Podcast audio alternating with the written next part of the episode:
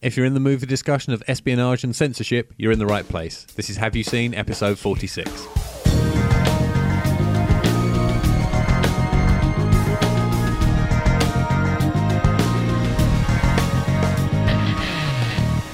Hello, one and all. This is episode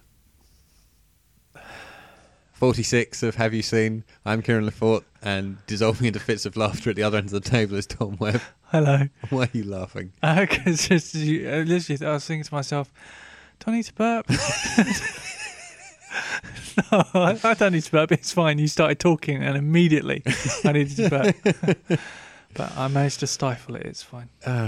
We are the classy Englishmen who have helmed this show for the past 46 episodes. Yeah. It's weird because normally I'm like up to my eyeballs in energy drink, like Yes. to get myself enthused, kind of Mhm. in in the zone for the podcast, and I never need to burp with all those bubbles. And now I've got plain water, and it's all gone to. I just saw hell. a face appear at the door, and I don't know if the face wants to come in or if it's gone away again. I'm going to assume it's gone away again. Okay. So, Yes. we're completely thrown off here. We aren't are, yeah, okay, okay. Uh, uh, oh. Last week, you pitched me 39 Steps, I did. Yes. and I pitched you the fil- this film is not yet rated. Yes. So, what should we do? Um, well, let's start with 39 steps. Okie dokie. Might as well. Chronology. Yeah. Yeah. Oh, hang on. I've got the wrong page open. Probably could have Helpful. figured that out Well, I can before I, turned the recap, mic on. Yeah, let me Yeah, recap. do a recap. Go for it. okay, so the 39 steps um, is uh, one of Hitchcock's more well known British movies, right up there alongside Lady Vanishes. Um, in fact, I think they were his last two British m- films before he went to the States to make Rebecca. Mm-hmm. Um, it's got all the hallmarks of a classic Hitchcock movie, and it, you can see the the s- sowing of seeds of things he will come back to and develop again later on. Uh, it's a it's a thriller uh, and a suspense movie as you'd expect. Um, effectively, a man gets wrongly accused of murder and ends up being chased not only by the police but also by some weird spy ring that has infiltrated the UK, um, and it sees him kind of on the run all the way up to Scotland and back. Mm-hmm. Um, that's about it, really. That's kind of a simple Yes. breakdown of the film. What did you think? Um, I really enjoyed it with a Yeah. couple of caveats. Right. Um, let's get let's get the stuff I didn't like out of the way first. Okay, fair enough. Um, and we often say on the show if I don't make if people don't make many notes, it's usually a good sign. Yeah, yeah. It's not going to work very well in audio form, but there are my notes. Oh, that, that is a good sign. Uh, it's half a page. Half a page. yeah, uh, that's of- really good. One, two, three, four, five, oh, six, seven, eight, nine, ten- ten sentences I've written Yeah. on an entire Oh, that's good. 85 minute film or Yeah, whatever it is. yeah. It's it's it's actually quite a short film, but The DVD, back in the Oh, DVD, yeah. actually uh, advertises it as 20 minutes longer than it actually is. right, okay. so it's like, it's like, oh, well, that's the end of the film. What are they going to do for the next 20 minutes? And then just the end comes up. um, yeah, okay. Uh, something I don't like, and I I think it's something that runs across the Hitchcock films I've seen so far, Right. is that his setups aren't very organic. Okay. This, for example, this one, Yeah. I've watched this film, I still don't know who Hannay is. Uh, okay. Yeah, I, I see don't know what you anything mean. about him. He was just Yeah. a, gu- a random guy in the music hall. And Yeah. the way it's set up is a mysterious woman. Just Yeah. go- there, there's gunshots in a music hall. Yeah. Um, everybody staggers outside, and a woman essentially just grabs onto his arm and goes, "Take me home with you." Yes. Yeah. Um, well, no, wait, she's foreign, isn't she? So she She's doesn't do foreign. it in quite that no. voice. No. Um, um, and he's like, "All right, love, let's go on the bus." Yeah. Um, and that's your setup. There's no, I don't No, I know know what you mean. anything There's about no- him at yeah. all. Uh, and that's a very that. Even that to me, uh, maybe that happened in 1935. Women would just grab men and go, "Take well, me no, home I with think you." I think the I think the see, I was thinking, I was kind of thinking that when I watched it again for this, it's really abrupt at the beginning. She's just like, Very take, much take so. me home. It's like, Yeah. oh, well, there's no, and I think it's because Not you look like a nice gentleman. Will you take me to my home? It's No. take me back to your place. yeah, I well, I think it's because she's trying to kind of con him into the fact that she's scared because of the shooting and wants someone to look after her, but actually she's something to do with the spying. She's just looking for someone to kind of protect her or like an innocent party Yeah. that she thinks the spies won't do anything in front of. if yeah. that I, makes th- sense. I still Yeah. thought that could It- have been it's set up a yeah. bit better, Yeah, but that's fair once it enough. kind of got past that, Yeah. I thought it was really good. Um, the what about uh, what was the other thing? Oh yeah, uh, Hannay's a shit Canadian. yeah, he, He doesn't, say sound, a boot once. No, he doesn't I was sound. very disappointed. he really doesn't sound Canadian. No. no. So it's like, okay, I'll let that go. Yeah. I'll let that because you and I know a Canadian who doesn't sound remotely No, that's Canadian as true, well. yeah. Um, the first 25 minutes is pretty non-stop. Yeah, all it's- the way it's till he got gets quite to fast. Scotland. Actually, Yeah. Hmm. it just it moves like a rocket. This yeah, film. and some of the stuff on like on the Fourth Bridge is pretty hair-raising stuff. When you little think bit, it's when you think yeah. Hmm. it's 1935, you know, it's only five years after the invention of s- sound in cinema, and so the the technology. much, yeah. I mean, because obviously when sound came through, the cameras were all bulky and had to go in boxes, all that kind of Yeah. stuff. So th- I think the the, the evolution of the filming technology. Uh, this I think this was quite it was very would have been then very modern and what we There's e take for even- granted now. Yeah, there's even stuff in his flat when when he takes her back to the flat. Hmm. Excuse me, no, you've given it to me. Um, uh, there's a whole load of stuff that's handheld. Yes. Which initially you think, oh, you know, handheld camera. And you think, handheld camera work in 1935. Yeah. That must have been like three blokes all Yeah. trying to hold up a gigantic camera. Yeah, absolutely. Yeah, Yeah. Mm. there's there's some great stuff. Um, I don't- did now. I don't know if you're going to get to it later, but there was one shot I mentioned last week that I thought was Do really. you know good. what? I think I was uh, so wrapped up in it, I didn't. I kind of stopped noticing the technique. and Okay, it was fine. only at the end I thought, I wonder what shot Tom meant. Okay, fine. So Right. go okay. for it. Now, um, I may be jumping ahead a little bit here, so stop me That's if I am. fine. We can come back to it later. But um, he's met Madeline Carroll, She's the the main woman he's handcuffed right. She's to. not the one who gets shot. She's No. the blonde one who. Yeah, yeah, yeah. Stabbed, in fact. Um, Stab. Yes, Yeah. correct. uh, and Well done. You've passed the test. So and uh, they he and her get picked up by the spies and they're in the back of a car and there's four people in the back of a car facing each other. yes. Yeah. Yeah. And there's a sequence where they're talk, having a conversation in that car and it's the end of that sequence the camera seamlessly moves from a two shot of Hannah and uh uh, oh God, I can't remember what her Woman. character name is. Um, Pamela, There we go. uh, it seamlessly moves out of the car window, the side window, Hmm. and round to the back of the car, and then the car drives off into the distance into the Scottish hillside. Do you know what? I didn't even notice it. And it's two. I mean, it's, it's obviously it's two. It's a studio shot and a location shot Hmm. cut together. The cut is so seamless. It's it. It looks like um, you see a lot in uh, you know even in like movies like Fast and the Furious now where the cameras are, are moving in and out of the cars and Yeah, stuff yeah. like that, and you know it's CGI all digital, transitions yeah. and digital. It's almost as effective as that. but done Hmm. in 1935. And it, it- when I it was, I think it was only this time watching it that I suddenly went, bloody hell, that that camera move isn't physically possible with that technology, and it's still it's tricky to do it now. Hmm. Yeah. Um, if you're trying to do it ac- ac- actually yeah. as is without Yeah. the aid of uh, CGI and stuff. So that, it was that that really kind of. Yeah. I. Uh, actually, I must have been so what just caught up in it that I didn't even Oh, notice. that, I mean, that. that's good. Yeah, that's good. absolutely. Um, uh, it is extremely dated. dated. Yeah, yeah. Uh, uh, I guarantee you that ninety percent of the people listening to this show have no idea what I mean when I say music hall. It will exactly. Yeah. Um, Hmm. uh, and uh, the acting is also still quite very much of that time. Yeah, absolutely. I think, um, like we was talking about with the Lady Vanishes, you, Hmm. it, it's that kind of stage actors not really understanding there is a difference to film uh, quite a lot of the time. So it's Hmm. yeah, quite but I, clipped. think, I, and, uh, I actually felt it was better in this than that. It was Oh, okay. uh, slightly more. well, I think the, overall the cast was younger in this than it is in that. Maybe they were more easily malleable. Mm, perhaps. Yeah. Hmm. Um, it does have even like for 1935. It does. It has uh, lots of good funny dialogue, particularly towards the beginning. Mm. Yeah. So when he's um, when he's borrowing the disguise from the milkman. yeah. Yeah. You married? Yeah, but don't rub it in. yeah. Exactly. Yeah. That all that kind of thing. Um, it's charmingly quaint. Yes. And I love the at the very beginning it gives the cast list, and in the bottom it's small print. It says all the characters are entirely fictitious. um, what else did I write? I could probably just read all this. Mm. Um, the woman who finds um, the dead spy's body, the dead woman's body. I wish I could remember her name. The foreign woman. Who got Mm. Yeah. stabbed I at the can't beginning. remember what her name was. at the beginning No, of that. uh, the, where they cross-cut her screen with a train whistle as a train Yes. comes out the tunnel. That creased me up. Yeah. That was brilliant. Uh, Hitch does love a good train. Yeah. Yeah. he, he can't keep away from them. No, no, we, we haven't got to strangers on the train yet. No, we haven't. No.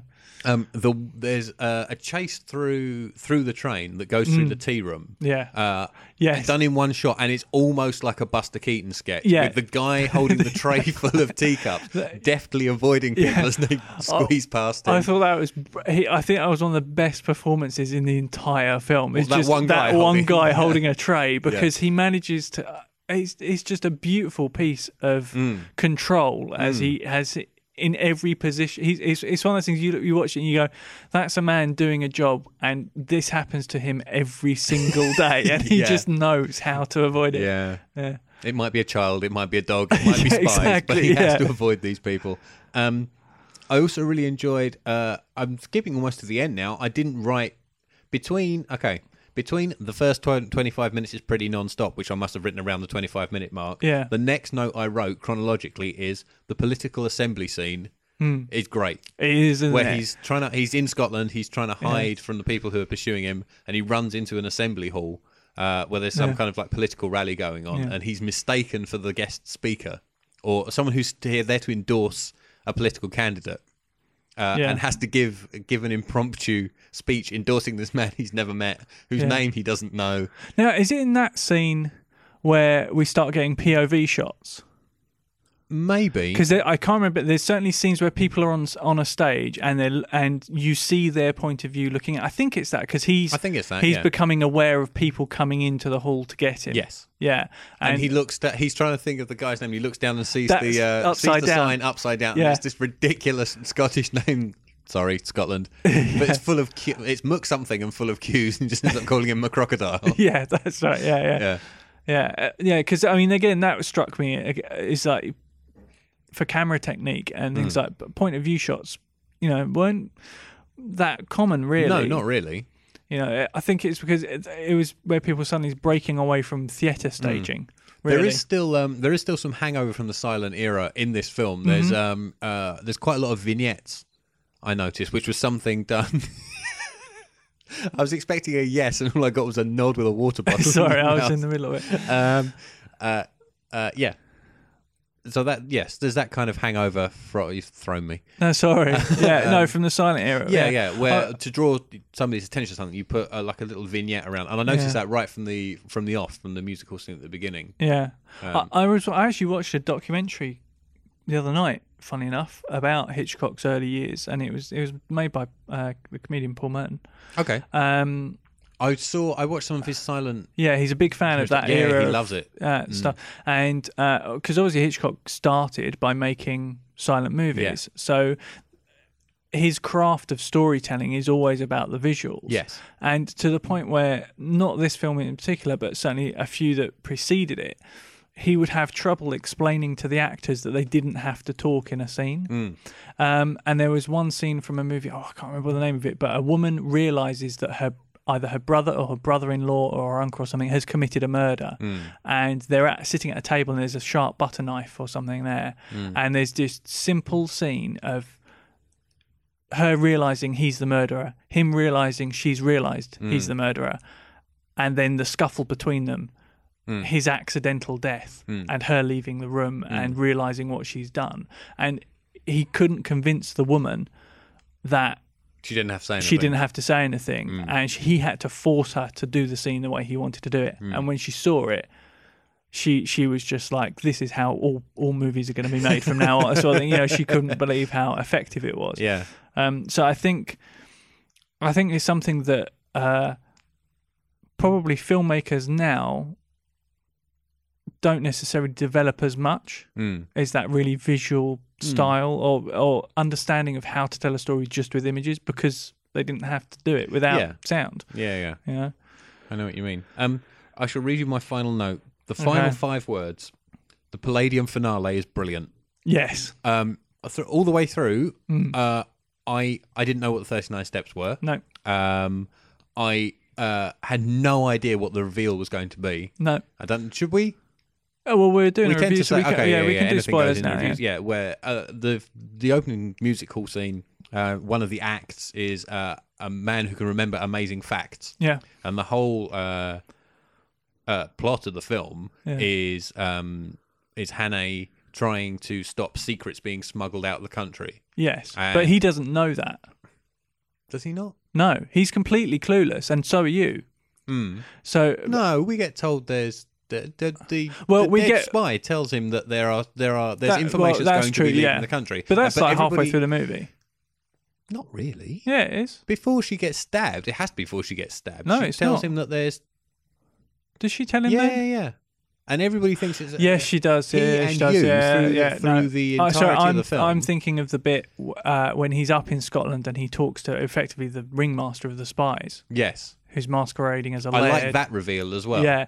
Um, yeah, sorry, that's what I. Yeah, Hmm. that's the bit I was thinking of. Yeah, no. So you know that there are smart, uh, spies trying to get smuggle information out of the thing. Yeah. You're just not quite sure how. Yes, yeah, That's and right. and you kind of you and he, I think, and Yeah. in fact, uh, and Pamela as well, all naturally assume it's a document. It's going to be paperwork. Yes. Yeah. And then the police kind of find out, you know, there's we've talked to the we've talked to the Air Force. There is no, there is no paperwork missing. It can't. Yeah. There can't be anything missing. And then it's revealed that the stage memory man yeah. has been taken and forced to memorize the It's a plans, formula, yeah. the formula, and Yeah. it's him that's being taken out of the country. Yeah, and it's Brilliant. A, it- yeah, it's a formula for a Uh, silent running. propulsion, Yeah, a some kind silent of- running yeah. engine. So Yes. Hmm. basically, an engine you cannot hear, um, which you know would be invaluable Yeah. Hmm. to any you know power, I guess. Uh, yeah, and that's brilliant because the, basically the the whole a- his whole act is that people shout out questions Yes. and he answers the facts. You know, Yeah. like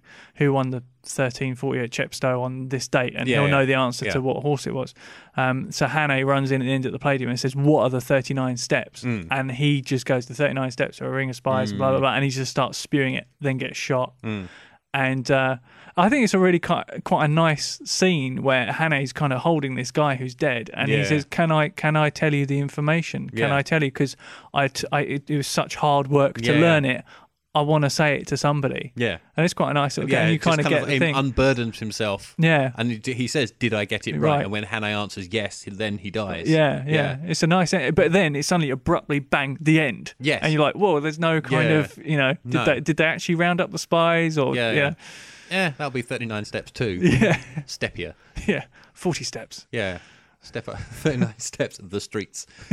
There's also um, there's also quite a stunt in that uh, finale with the uh, the guy, well, doubling for the guy who's the leader Hmm. Yes. of the spies, Yeah. who takes a running leap out of Yes. the box in the theatre Yeah. straight onto the stage. Yeah. Now, we've been, we've been in the Palladium and film stuff there. Yeah. And that's, well, I, I don't know if it's changed. I don't think it has, but that's You're quite looking a- about mm, it's probably about twelve feet or so. yeah, that's quite Taking a quite- flying leap, Yeah, yeah. that's quite a, quite a distance he covers. Yeah. Yeah. Uh, yeah, overall, I really enjoyed this. I have, I hadn't watching it. I realised I had seen the end before, but not realised it. Okay. It right. was only when um, uh, uh, Hannah shouts, "What are the thirty-nine steps?" I realised I'd seen those shots before. Yeah. but still, I didn't know how it ended. it I'd- probably probably in things like film studies classes and stuff like possibly, that. I would think. but I had also seen um, maybe the first part of a miniseries remake version that the BBC Yeah. did with Rupert Penry Jones. Yes. Because I remembered some of the stuff in Scotland, but I remembered it in colour with a younger man who didn't have a moustache. Yeah, well, it's because now it's been redone. It was redone by um, oh crap, what's his name? The guy that was um in A Night to Remember. He played the captain. okay. Do you know who I mean? Yeah. yeah, yeah. I, ca- I can't feel like uh, Kenneth Moore Yes. as Hannay. Hmm. Then it was redone again in the seventies with um, oh crap, I can't remember his name now. Um, Complete memory failure. yeah, he was in the Italian Job. Michael Caine. No, not Michael Caine. Uh, Uh, it's a really tiny bit part. In fact, you wouldn't even know he was in the Okay. Italian Job. the but one who he's looks in- like the bloke we used to work with. Yes. Yeah. Oh, that guy, Robert, Thingy. Robert. Oh, Oh, come on.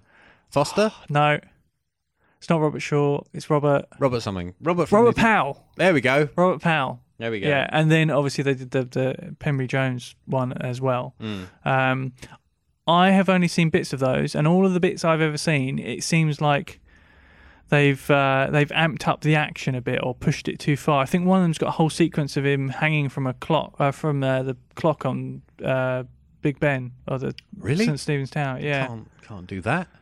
Yeah, There's I other know. people who do that kind of thing. Yeah, and I seem to was there. I think there was one where they they kind of make out the thirty nine steps or the number of steps up one of the towers in Tower Bridge or something, uh, something like that. Well, the So this- 39 steps in the book uh, are not spies. Right. Okay. I don't. know. I haven't. believe- I haven't looked I into was what they are in the reading- book. I, I can't remember what it was. I was reading something earlier, and uh, one of the changes from the book to the film is what the steps actually are. Right. Okay. Right. Because I know that, like I said last uh, last episode, that Buchanan was was quite happy with those changes Yes. and said that it made a good film. So Although there are some Amazon reviewers who aren't.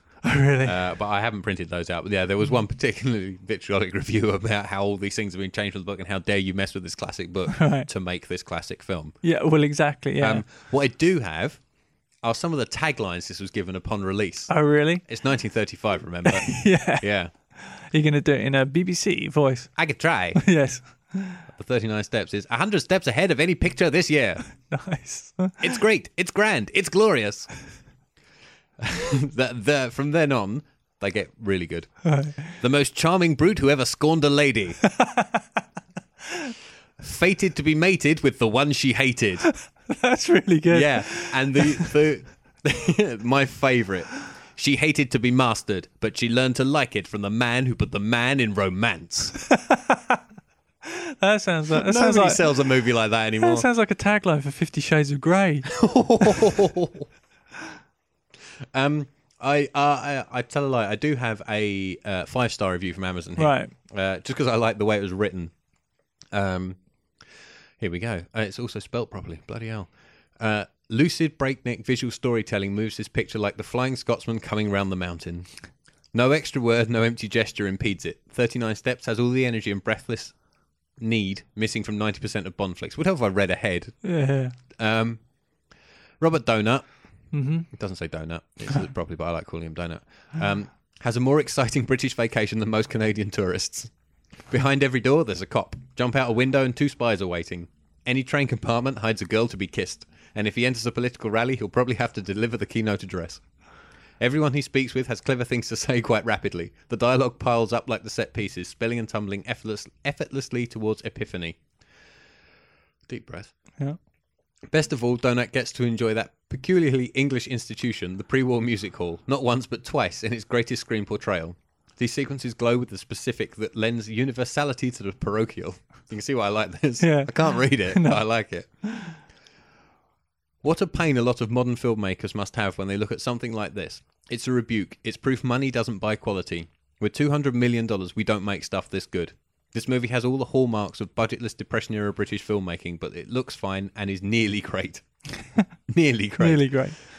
So, if all it takes is writing, carpentry, acting, photography, and editing, why isn't every movie this good? Some guys make it look easy. Yeah, I, I it is one of my favourite Hitchcocks because I think it, it really does kind of set up a lot of what what was to come. The one thing I meant to look up and I completely forgot Yes. was um my was it my great great uncle or my great uncle or some some relation like that. Once smuggled technology out of England. No, but he was either the engineer or the driver of the Flying Scotsman, and I meant to see if I could find out if he was he was the engineer or the driver at the time they were making the film because that would be awesome. Interesting. Yeah, I might have to ask my dad. He's done our family tree. I'll have to look into it. So, that's the espionage bit covered. Uh huh. Now we should talk censorship.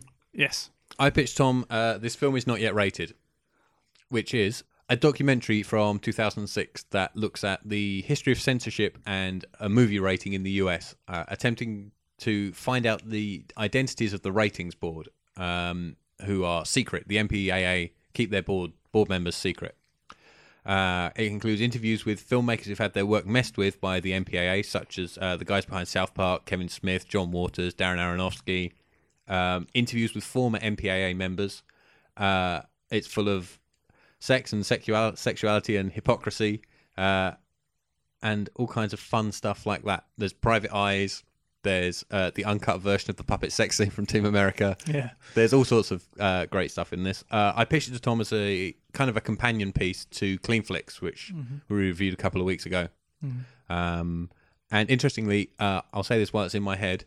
Uh, go to our blog, haveyouseen.net, uh, and find the Clean Flicks episode, and you can see one of the directors of Clean Flicks actually got back to us about the film and uh, our discussion of it on the show. Yeah, that was really cool actually. Yes, very nice. Uh, not what we, what we were expecting. No, so if any other directors want to talk about them, if Alfred Hitchcock's got anything to say about Yeah, um, Uh, 39 Steps, he's welcome. uh, I'm getting off topic. Uh, what did you think of this film is not yet rated? I mean, again, I really enjoyed it. It's um, it, it's it, again, I find it so bizarre that these kind of faceless, unaccountable, unknown people have so much power. Yeah. It's I, I, one of my notes down there is uh, w- one of the um, people kind of liken them to fascists, and it's and it is like some weird Gestapo secret police thing where they, you know, no one knows who they are, no one knows what they do, but they're they can tell you how something has to be, and if you question it, Yes. they'll just fob you off with, well, that's how it's got to be. Yes. that's what we s- that's what we're doing. You're making me particularly think of the appeals scene in Yeah, the film, absolutely. which I imagine we'll get to at yeah, some point. Yeah, yeah. I, I just the whole thing just on on a level made me kind of angry that that is that's allowed to happen. Yes. Um, For something as pointless as filmed entertainment. yeah. Pointless isn't the word I'm looking for, but No, you know but- what I mean? yeah. It's it's not it's gonna sound like a terrible pun. Films are not the bigger picture. There are other things to be secretive and clandestine about. Absolutely. Yes. Why your film has an R instead of a PG thirteen is not one of them. Exactly. Yeah. Um well, the first I'm gonna, I'm gonna go back to uh, sort of all Yeah, the go for it. notes See if a you little can bit, see if you can but- apply some kind of structure to this nonsense. Um, the first thing that made made me kind of go, "Oh, really?"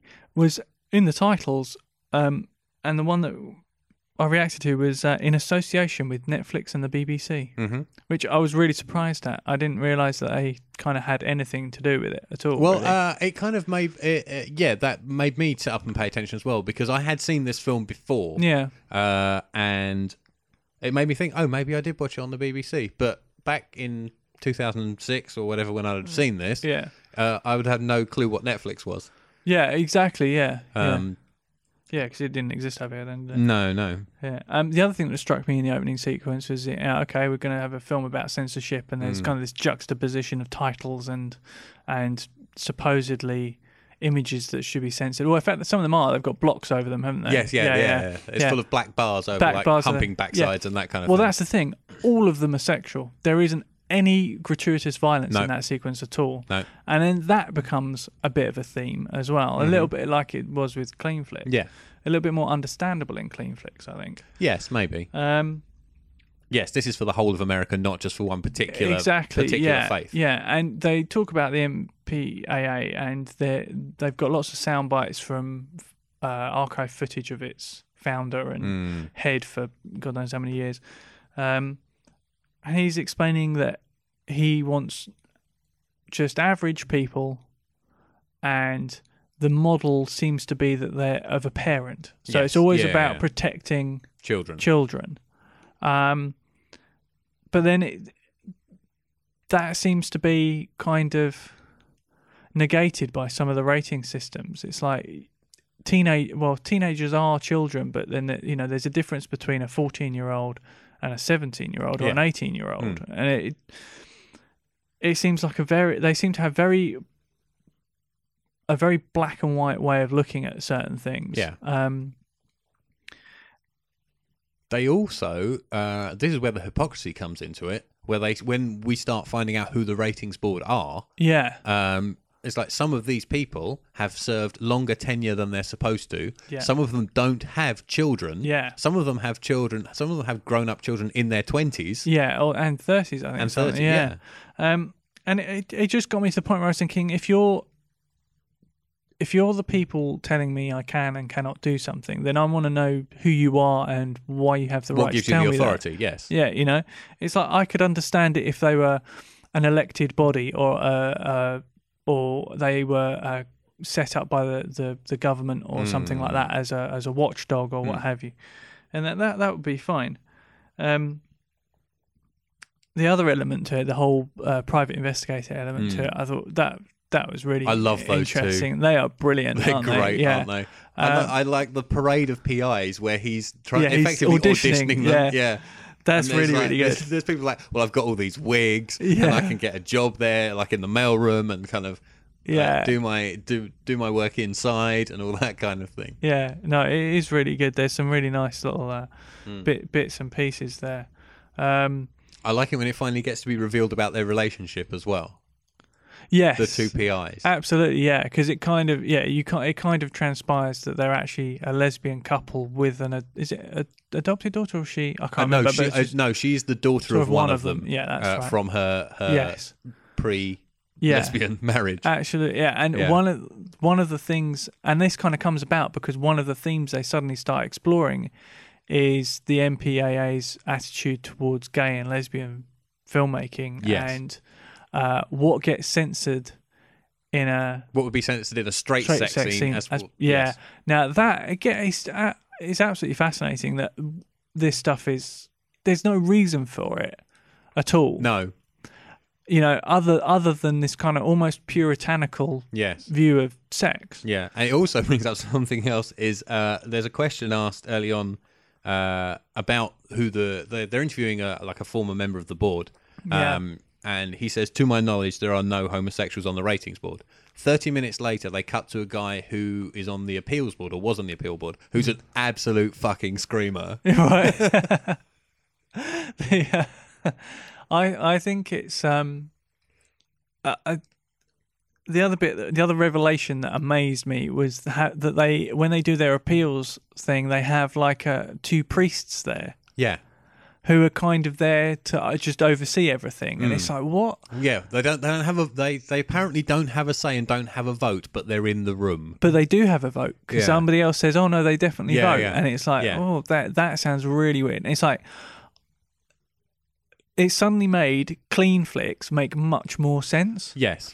I was suddenly, I suddenly kind of came to the conclusion, you know what? If I was a member of a religion and my religious leader said to me, "You shouldn't watch this," I would pay attention to that and go, "Okay."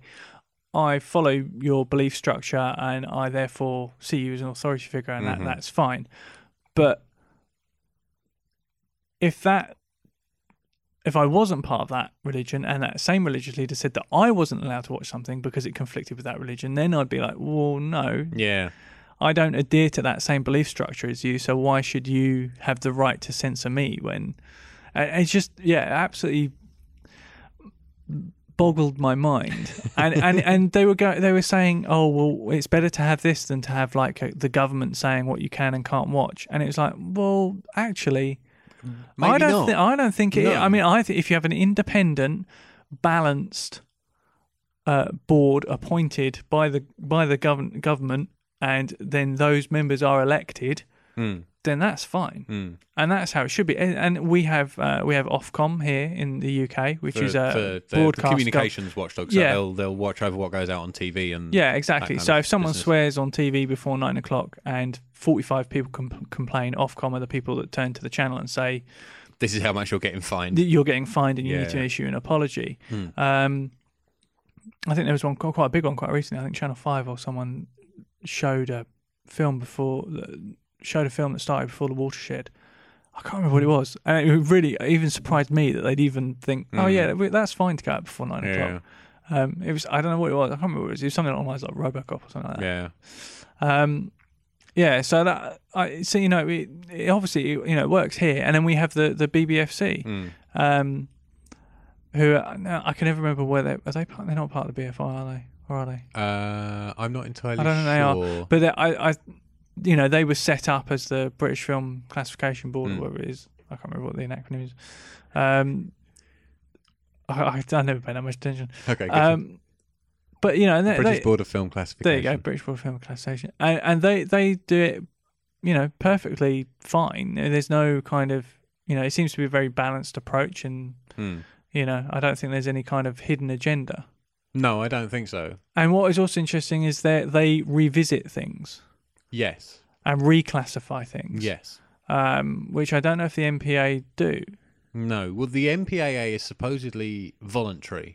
Right, You you you c- may choose to submit your film to have a classification Yeah. for for audience guidance when it's Yeah. Mm. released in a cinema. However, if you don't, it's very unlikely your movie's going to get shown in the cinema. yeah. So it, I this mean, is how they. This is how you end up with with like unrated cuts coming out on DVD. uh, Yeah, yeah, absolutely, and that that's part of the thing that I think is really sinister and really like borderline Nazi is is this whole oh it's a free choice you don't have to be rated Mm. but there's so it's so much pressure it's like well if I don't I'm you know I'm damned if I do and I'm damned if I don't They explain all the studio interest in the ratings board as yeah well. Like, e- exactly yeah who that was the, thing Who these people are. It's like, was it, well, was this it at guy the owns appeals this- board or whatever it was Uh, well, just in general, it's Yeah. like the, they're all in the pockets of all the studios. And Yeah. it's like so studio heads will sit, will as you say, sit on the appeals board. Yeah, I, yeah. It just yeah, it smacks of kind of really dodgy corruption Mm. and yeah, There's there was one quote in it that really stood out to me, and I Right. wrote it down, which was, uh, "We want to give the artists the freedom to make their pictures, but we don't want to make it totally free." yeah, Yeah, yeah. Um, Just- I can't really think what else I was going to say. I haven't really got much Well, else I was to going to say. say just just uh, just uh, just one thing is John Waters. Yeah. All of his interviews, the one where he ex- tells you about how he had to explain lots Yeah. of explicit sexual terms to the MPAA, some of which he'd made up. That, was That brilliant. had me in stitches. He's gold every time he's on He screen. is, yeah, yeah. And I you know- don't. I have no interest in his film. No, absolutely. But I love seeing him interview because Yeah. he's so funny. absolutely, yeah, yeah. I, I yeah. I mean, the uh, oh, going back to what I was saying about the fact that things get revisited, uh, and I thought it might be interesting for our uh, American listeners n- uh, to know how some of the things that we've got here are rated as opposed to rated over there. Now, I know that, um, for example, when they came out, things like Terminator and Robocop were 18s, so you couldn't Yeah. Mm-hmm. go to see them in cinema unless you were 18. Um, I think when they f- came out first time on video, they were rated 18s. Yes. When they came out on DVD, they got downgraded to a 15. I don't know about RoboCop. Terminator certainly did. I think- Robocop's 15, I'm sure it is. No, my DVD's an 18. Really? Yeah, my, my Terminator DVD's a 15 certificate. I think my Robocop Blu-ray might be a 15. Really? I might be. I'll double check that. But anyway, so and and that's not because uh, they'd been cut. It was because every time they Times were have released on a changed. format, they they were like, you know what? well, you Time- have to every time you reissue a new format, you have, Have to get to. a new certificate. so, yeah. So they would go with that, and they go, well, no, in today's climate, this is different. yes, and ratings for home entertainment and cinema in this country uh, Often differ, differ, as yeah. well because it's about accessibility. Yeah. A 10-year-old child, for example, has is uh, it's far more accessible for them to pick up dad's 18 certificate RoboCop off the shelf Yeah. than it is for them to go and see it in a cinema. So that's why things get, for example, Tango and Cash Yeah. in the cinema was a 15 certificate, but when it came out on video, it was an 18 Right. because it was then more accessible to younger people. Yeah, yeah. That, I mean, that, ma- that makes sense as well. Um, the what I'm interested in, I don't know what it was rated in the US. The film? This Um, no, film? No, no, no, no, no. Well, this one wasn't rated, obviously, because it's the MPAA. I have. Uh, Have you got the would thing? you like some trivia? Uh, hang on a second before I Okay. say that. Uh, the one thing I would like to know, if anyone, any of our American listeners can let us know, Mm. is what Hot Fuzz was rated in the US on cinema release and DVD. Because over here it was 15. Yes. Uh, It and probably would have got an R in the US, I would think. I, would, I, I think so, but what intrigues me is the fact that, 'cause- I mean, it's, a, lot- it's violence more than anything else, but Right. there's, there's particular swear words over Yes. here. Now, in the States, I'd imagine they'd automatically get you an R, probably an NC 17. Whereas I over know, here. I know, I know the ones you're thinking of. Yeah. And although our language gets fruity on this show, we'll steer clear of that one for now. Yeah, well, exactly. I think they only use it once.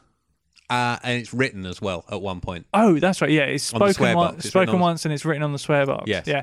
Um, but Is it, it this film that has the discussion? uh, Yeah, it's one of the film. Is it one of the filmmakers talking about how many of various swear words you can have? It might have been something else I've seen recently.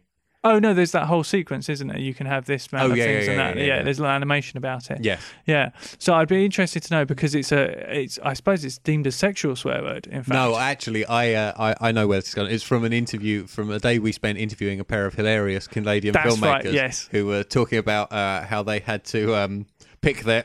they were allowed one, that's and they right. had to pick it. Yeah, that's right. Yeah. yeah. Um, yeah. So if anyone can let us know what the rating is for Hot Fuzz, that would Mm-hmm. be awesome because I, I'm intrigued to know how it differed. Because to me, that, Mm. And if there was a, if there was any cut, actually, yes, yeah, that's if the true. if the actual cut of the film differs between US yeah, and UK, I, I wonder if they even changed that word. I don't know. Okay, the scene in which it happens is when uh, Simon Pegg's character is telling Nick Frost's character about his uncle growing up, Hmm. and he tells him this really lovely story about him being a policeman and in- Hmm. influencing him. And at the end, he reveals he used to sell drugs to kids, Mm-hmm. and uh, Nick Frost responds with "What a," and then then the swear word. Mm-hmm. And it'd be interesting to know if it's the same one as it is in the UK. Interesting. Yeah. Um, ratings trivia. Yes. Go on. The MPAA gave the original cut of this film an NC 17 Really? for some graphic sexual content, Right. which would be all of the scenes that were cut put into the film to uh, uh, to illustrate that graphic sexual content. Right. to illustrate points. Yeah. Mm. Um, the director appealed, uh, uh, and uh, this is uh, these are where all the phone calls come in, where he's talking about Yes. appealing his rating. Yeah. Um, and so the final version of the film, the version you see, Yeah. doesn't have a certificate in the US. It's not rated. So Right. this Excellent. film is not rated. Yeah. Yeah. Except in the UK, it is. Is it? Yeah, it's got an 18 certificate in the UK. Oh. Um, But we don't. and the reason for the 18 certificate can contains strong sexual content past uncut. And that's the exact phrase that they used on the because I looked it up on the BBFC website and that was the Mm-hmm. Mm. I know exact the phrase they TV, used. the uh, in the in the US when it's shown on TV, it's TVMA, right. mature audiences. Yeah. Um, Uh, see, I'd say mm, this was a 15. would you? Yeah. Because it's educational. That's true. And I think there need there needs to be. a bit- I remember going to. I remember when I was at school, when I was uh, in secondary school. So this was when I would have been about thirteen or fourteen. What you did? Uh, it was ninety five. Train spotting came out, wasn't it? Yes. So I would have been 14, 15. Mm. and that was rated eighteen over Yes. Mm-hmm. here, um, as you can imagine, it would be.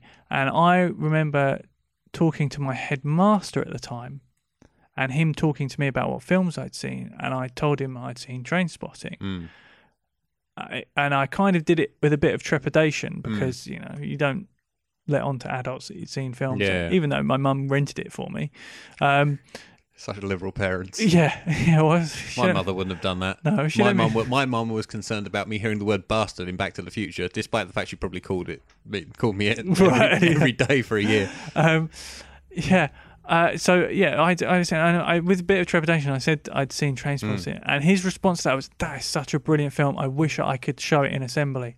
We had because it's such a great anti-drugs film, and, We- Hmm. and I think he even wrote a letter, possibly to the BBFC or to s- or an MP or someone to Hmm. say, "Can I show this in school?" But he was he wasn't allowed to. Hmm. We had something something similar uh, in my drama class when Mm. I was I would have been maybe thirteen. Right. Uh, our drama teacher wanted to take us all on an outing to see In the Name of the Father, oh right, which had a fifteen certificate. right, So she couldn't take No. all of these kids for educational reasons to see this film. yeah. When we did um, when I did film studies at college, so I would have been 17, six, yeah, yeah, seven, 16, 16, 17. Mm-hmm. Um, we had to actually sign, and I had to get my parents to sign a waiver to Mm. say that I could watch 18 rated films in class because it was educational. Interesting. Yeah. Whether that's actually allowed or not, I don't know. No, but, uh, I don't know but, either. but that's what we did. Because we watched things like Goodfellas and stuff like that. While we're on this topic, um, I used to when I was like 16, 17, I'd go and buy Right. eighteen certificate videotapes Yeah. in Virgin Records as it was then, or Our Price if they were still around at that point. Loads of them because I was into martial arts movies and action films, so I buy Hmm. Yeah. all of these things. And the first time I ever got stopped f- and asked for uh, proof of ID Yeah. was when I bought one the day after my 18th birthday. I'd been completely unchallenged Brilliant. Uh, for about 18 months beforehand. Absolutely brilliant. yeah. I was always quite, like, you know, I was always quite righteous and careful about that. I'd never do it. Uh, But I, you know, my mum would rent me things like, I think I saw Reservoir Dogs when I was about 15, 14. Because that had just Don't come like that out. film. no, I wasn't that bothered by it when it came out. Lots of shouting. Yeah. And um, I saw Robocop when I was 10. Yeah. No, I, did. I But- probably didn't see RoboCop until I was The thing was, though, that was almost. maybe even twenty. that was almost kind of quite a good m- move in a way because it it genuinely terrified me and gave me nightmares because it was so Awesome. gr- gruesome. I for, watched for it me again at recently, the time. and I've forgotten just how gruesome it is. yeah, I mean, for a ten year old, very. Yeah. Um, so it actually kind of put me off wanting to watch any kind of like horror films or like you know nasty action films for quite a while. Hmm. So it kind in a way it kind of you know prevented my parents having to deal with me trying to watch all these films all the time. Um, I don't have any uh, fun fact or anything Right. about. Uh, oh well, I have one fun fact about uh, uh, this film is not yet rated. The MPAA illegally made uh, duplicates of a digital copy of the, this movie Really Hmm. and passed it around its members interesting. and got in trouble, got their wrist slapped for it, and said they wouldn't do it again, and then did. oh, really? Yes. Uh, What was uh, the other film they did it with? Or was it the Oh, same? It was the same, film. They just they said they wouldn't, and then they made more copies. Wow. uh, and got found out again. And uh, I don't know if this is still ongoing, but uh, the director's lawyer uh, has requested that they destroy all of the copies in their possession and and provide him with a list of who they were given to. Ah, Brilliant. The one Yeah. thing I will say about the director looked like Ted Danson. Yes, he does. he has the unfortunate name of Kirby Dick, doesn't he? Yeah, yeah. He looked like Makes him he sound a looked- bit like a whale. yeah. He looked like. uh, he- Oh yeah. God, I hope we've already had the director of one. Well, he's like, yeah, yeah. He looked like Ted Danson. we in- like your film. Yeah, We like absolutely, your yeah. film. We're only making fun of your name, and I have a silly name, so yeah. come on. Uh, he looked. He looked like uh, Ted Danson in and the we film. love Ted Danson as well, so that's a well, I compliment. was gonna say he looked like him in, in the Moguls. Have you seen that? No, I haven't. You haven't I, I seen meant that? to see it. Right. I remember it. I need to Coming out. rewatch it if I'm gonna pitch it. I'll re. I'll rewatch it. 'cause that's a fun film. Um, I have uh, a lone tweet from Right. out there from Kenny Vengeance, who is a, a regular contributor, No. Oh, Yeah. yeah. uh, who says, um, No, in- that's someone with a great name. "Yeah, I know. I really hope it's his actual name. Yeah. And if it's not his actual name, I hope he's a wrestler and that's his ring name." Yeah. um, uh, because it's a tweet, it's quite short. He says, I can't explain why here in America sex is more obscene, quote unquote, than violence. Leftover Puritan beliefs, I suppose. Yeah. It, It's it- probably about right. yeah. I think you're right. Um. You're waving your phone around. Do you have more correspondence? No, I don't. I'm really sorry. I'm just. I've just received his a. wife. No, I'm not. I've received a tweet saying that all my trains are knackered.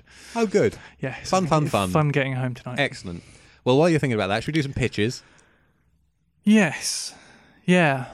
What you got? Anything Uh, good? Yeah. I can do my. I haven't even written any notes for mine actually. Oh, really? no, oh, really? because I'm going to pitch you a film I know inside out. Oh, good. Um, I'm going to pitch you a film that we've been talking about for ages, and it's another rom com that's not quite a rom com. Okay. I'm going to pitch you Forgetting Sarah Marshall Aha. Uh-huh. because it's I part. knew this was coming eventually. Oh. Yeah, yeah. I just hadn't got around to it, and um, it's part of the well, it's Jason Siegel again, so it's kind of the similar family, sort of produced by Judd Apatow. I, I was going to say it's from the Apatow. Apatow stable, but I yeah. can't remember if he was a producer or a director or No. a writer or whereabouts he came in the chain. I Probably think- a bit of all of it. Yeah, actually. I think I think even though it came to a point where it, I I don't know if I've got this wholly right, but I think uh, Jason Siegel went to him with the idea for Right. it, uh, and he was like, "Do you like it?" And Judd Apatow said, "Okay, go and write it then." Hmm. And he was like, "What?" Because he didn't expect that response, and and it was Apatow that really kind of feeded his creativity and Hmm. sat him down and made him write the script and kind of helped and bull uh, sort of you know built him built him up. Um, I re- it's one again. It's one of those kind of romantic comedies that's way funnier than I thought it was going to be when I when I watched it. Um, the basic premise is uh, Jason Segel uh, plays a character called Peter, and he breaks up with his famous girlfriend, and she's in uh, a TV show called Crime Scene: Seaman to Crime, and crime scene, scene of the crime. Yeah. Awesome. um, and uh, they break up, and he doesn't handle it very well. So he decides to get over the pain of her of the breakup. He decides to go to Hawaii on holiday. Mhm. So he picks this amazing resort. Or actually, no, he just goes. Like he doesn't even book it. He just goes and ends up at this amazing resort that he's heard of. And uh, he's there trying to check in. They've got no space at all, so he's a bit like bummed out because he can't. And then who should appear but his ex girlfriend Sarah Marshall and her new boyfriend, who is played by Russell Brand who uh, I can imagine you will find quite annoying generally, but in this, he is effectively playing himself. Right. But he's the perfect character for Okay. that role, if that makes sense. Yeah, okay, I get that. It, it's the sort of thing that, Ru- you know, having Russell Brand as Russell Brand in that role would have been just as perfect as Mm-hmm. if he'd been who he is. Yeah. Um, and the receptionist at the hotel kind of takes a bit of pity on him and uh, books him into a, like a presidential suite that just isn't being used and just Mm. just like lets him stay there for a bit. Um, and it's just about how he deals with this situation and and uh, how the romance ebbs and flows after that. Uh, it's got good, really good supporting cast. Um, Mila Kunis Mhm. uh, as the receptionist and. Um, Oh god, who else? Russell Brand, as I mentioned, and you write notes. uh, yeah, I know. And and then uh, uh, Paul, Paul Rudd creeps up uh, occasionally as a surf instructor, Right. who's uh, pretty good. And there's a, there's a load of other little ones as well. Mm-hmm. Um, i- again, it's yeah, it's just it's funny, it's entertaining. Some of the songs in it are absolutely brilliant. Mm-hmm. Um, one of the things Peter's uh, Peter the, re, the how they met Peter is a uh, composer for the Right. TV show. Uh, and some of the scenes where he's at work are brilliant. Okay. Um, but yeah, so uh, it's just good fun. Okay. Uh, and yeah, I, I'll be interested to see what you think of it. Okay. Every now and then, one of us will text the other one and say, "Have you seen any of these?" Yeah. A whole list of stuff, and it'll be yes, yes, no, no, yes, yes, whatever, blah, yeah. blah, blah. Generally, I've got one thing in specific mind, and I have to think of like three other things that you. I may do have exactly the noticed. same thing. I, Yeah. I'll hide one in the middle. That's what I do. Um, yeah. And uh, on top of all this, I once sent you an email which essentially had my entire DVD collection in it. That's right. Yeah, it was when we first started, wasn't it? No, no, later. Oh, on than yeah, that. that's right. Yeah, yeah, yeah, I- later I- on, yeah. uh, Not joking. I went through and I wrote down every DVD I owned. Yeah. And sent Tom the entire list. Yeah. Um, If I'm right, you were actually marked out the ones that you hadn't seen either. yes. Yeah. Yes. Um, and I think somewhere in that email it says, and uh, you know, I've left out such and such and such stuff because I assume you've seen these. Everybody's seen these. Yeah. And you came. There's one in particular. You came back. and You went. I haven't seen that. Right. I can't remember what it is. No, exactly. And I thought every child of the 80s has seen this. Right. Um, you get Labyrinth. Oh yeah. Yeah. No, I haven't seen this. Yeah. Um, let me uh, uh, uh, try and set this up a little bit um, Right. in case there's anybody other than you that doesn't know Labyrinth. No, I um, g- to be honest, I genuinely have no idea what it's about apart from David Bowie in a maze. Okay, good. That's a good start. Right, okay. Jennifer Connolly plays Sarah. Uh, Right. she's a moody teenager who escapes from her every, everyday life into stories of a goblin realm. Right. Uh, one night, when left to babysit her screaming infant brother, uh, she wishes the. I can't remember my bloody handwriting. uh, she wishes the goblins would just come and take him to stop him crying. Right. And they do.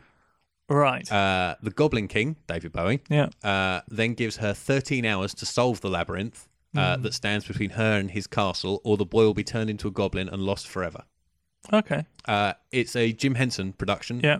Uh, so it's full of Muppets, but Right. not the actual Muppets. Yeah. Um, it's um, what have I put here? I put here.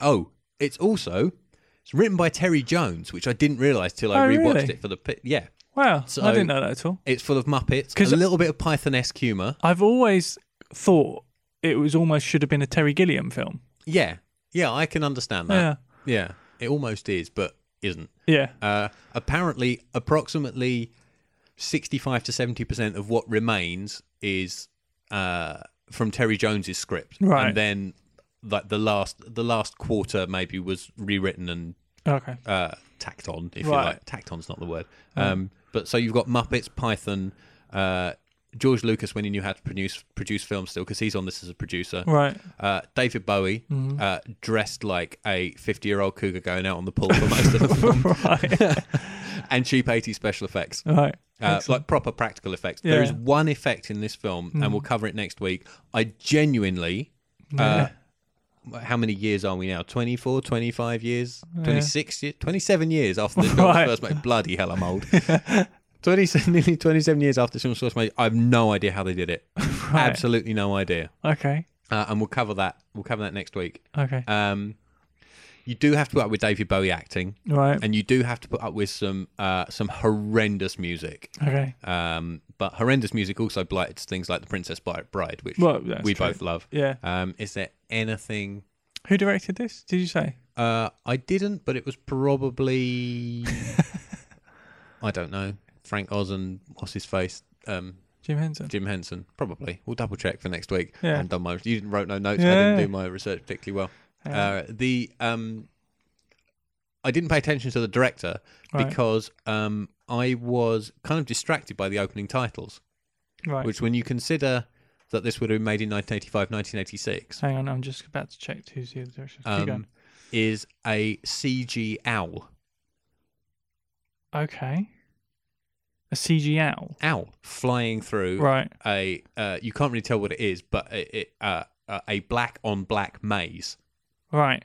And for 1986, this Yeah. is pretty. This is not a bad CG out. You can tell it's a computer effect, and it was Yeah. kind of like the first filmed attempt to make a photoreal animal character. Oh, really? Okay. Um, it's not photoreal, not No. by a long shot, not by today's Well, effects no, not at standards, all. but.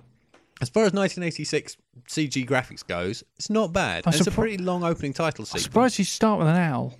I mean, for CG, like, because I mean, Yeah, feathers uh, and well, stuff are uh, not and, easy. Uh, an owl becomes more important later on in the film. Yeah, it's, I can- uh, it's a symbol in yeah. the film, but I, no, but I'm just thinking from like the point of view of the people thinking, oh, we could try making a photorealistic CG animal. What should we go with? I wouldn't pick owl first. I'd go with snake because that Would would you? be well, yeah, because it's smooth-ish, uh, no no limbs. yes, yeah, yeah, yeah. You know. Um. It, by the way, it was directed by Jim Henson, there we go, uh, and it was from 1986. You were right. there we go. Um, I've written a note that I, I might have to watch the film again because I've written a note and I've got no idea what it means. right. um, I'll I'll read this one now. Bowie is sometimes great and sometimes terrible, often in the same scene. okay.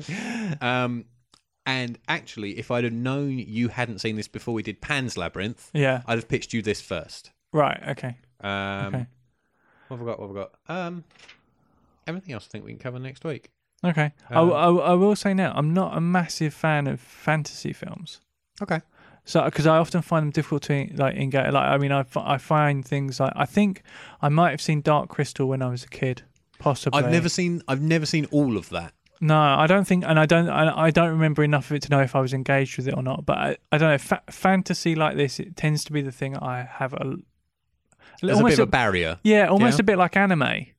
Okay. Whereas I can appreciate it, but I can't get sucked into it. So I'll be really intrigued to see how this. okay. Well, Hands hopefully, out. at the very least, uh, there's some really great um, uh, production and character design in this. Okay. Uh, and uh, I think there's some character. Yeah, there's the design work is really good. I think there's some characters you'll quite enjoy. yeah. Um, wait till you get to Sir Didymus, Right. who's probably my favourite character in the film. Okay.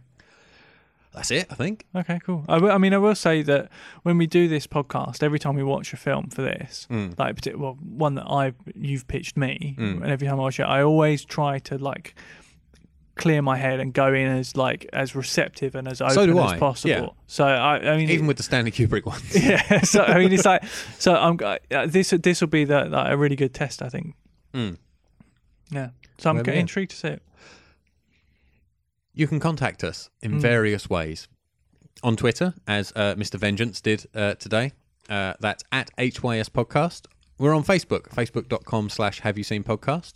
We have a blog, haveyouseen.net, which, as I mentioned earlier, if you find the uh, the post for the Clean Flicks episode, which was last week, Yes, last week. It was last week. I'm losing track of time. Yeah. Um, you'll be able to see uh, what the director of Clean Flicks had to say about our discussion of his movie. yeah. Uh, and we have an email address, uh, which is podcast at haveyouseen.net. Mhm. As I mentioned um, last week, uh, I want to kind of, I, I really like to grow the audience of this show. Mm. So Yeah. please tell your friends about us, uh, retweet the tweets, particularly the episode tweets. They're the most important ones. Yeah. Uh, and um, share the Facebook statuses. Yeah. That's probably the easiest way. It's a simple click Yeah. to do that. Yeah, If that's you really like helpful. us, help We've other already people seen. like us as yeah, well. that- I'm I've already- slightly distracted by a smell of biscuits in this room. What? I think Really? the computer might be overheating. Right, okay. I can smell what smells like baking biscuits. yeah, we should say thank you to the uh, listeners who this past week have actually retweeted and shared. Yes, stuff, yeah, 'cause I've people have noticed. been doing Yes, it, so yeah, yeah. it's really nice. Somebody listen. um, yeah, we um, we go. Uh, we know a few hundred people listen to us. I, qui- I I quite like to make that a few thousand one day. Yeah, that'd be cool. That'd be nice. Yeah, Um, thank you to all of us. uh, To all of us. Thank you to us. Thank you to us for making such a damn good show every week. Uh, and thank you to all of you actually who do listen and who do Yeah. Mm-hmm. retweet and re Facebook and and send us stuff. yeah, yeah. Send us more pitches. We don't do this for our own amusement. We do it for you. yeah, Yeah, Yeah. more listener pitches. Let's try and get a good, good few listener pitches this. Yeah. Uh, yeah. We could do This some year. Hmm. good ones. That'd be good. thank you also That's where this was going Right. to Upbeat Productions Mm-hmm. Ah. for the use of their Warm Biscuit smelling studio, uh, and to Alexia Mom, who, as always, is our technical guru. Uh huh. Um, and that's it. Yeah, we're done, Who I think. wouldn't look out of place in Labyrinth? and I mean that in with the most affection yeah, possible. I'm sure you do. right. We're done, I think. aren't I think we are yeah, done. Right, I'm going to go and see if I can find a train home. Yes, find a train home and then uh, get up early for the airport in the morning. Oh, God, yeah. Tom has to get up at stupid o'clock to go to Madrid. Yay, work. Yeah. I've got to get up at th- 3 o'clock in the morning, I think. Oh dear. Yeah. Okay, well, let's let him go to bed and we will see you next week when we talk about Labyrinth and. Jeez, I always, every week I forget what you picked. My memory's awful. Shit, what is it? it's forgetting Sarah Marshall. Forgetting Kieran Lifford. Yeah. All right. Uh, yes, we'll see you next week. Goodbye. Bye.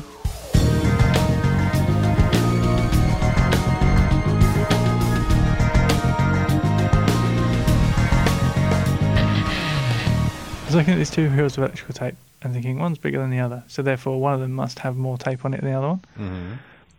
The bigger one has less tape than the smaller one. It's the actual size of the cardboard in the middle that's that's, that's different. Wow. Yeah, Thrilling. it is thrilling. Yes. So we must have two separate suppliers of electrical tape.